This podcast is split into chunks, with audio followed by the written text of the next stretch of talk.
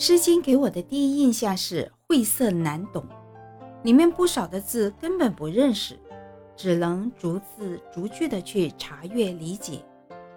读懂之后，展现在眼前的不再是陌生的一体字，而是一幕幕充满活力与热血的场景，是一个个质朴坦诚的人。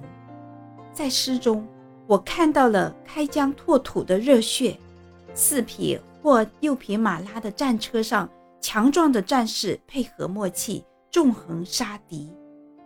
在诗中，我看到了开荒种植的挥汗如雨。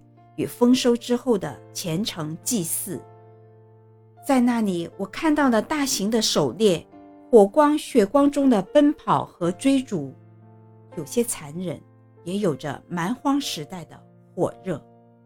在诗中有智慧能干的领袖，有为国运担忧的君子，有欺压剥削百姓的官员，有日夜不得安息却还吃不饱肚子的底层小弟。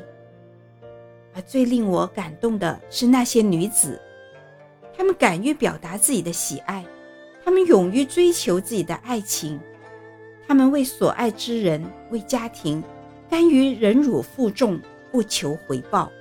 而当遇到辜负与背叛时，却又敢于大声的指责，甚至诅咒。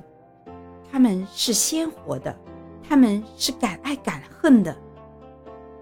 发现《诗经》之美专辑到今天就分享完毕了，《诗经》三百多首，从中我挑选了八十一首来与大家分享。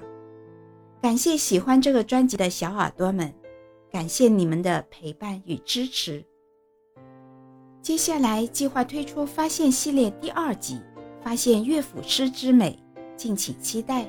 在以后的无数个日子里。希望还有你们相伴，共同走过。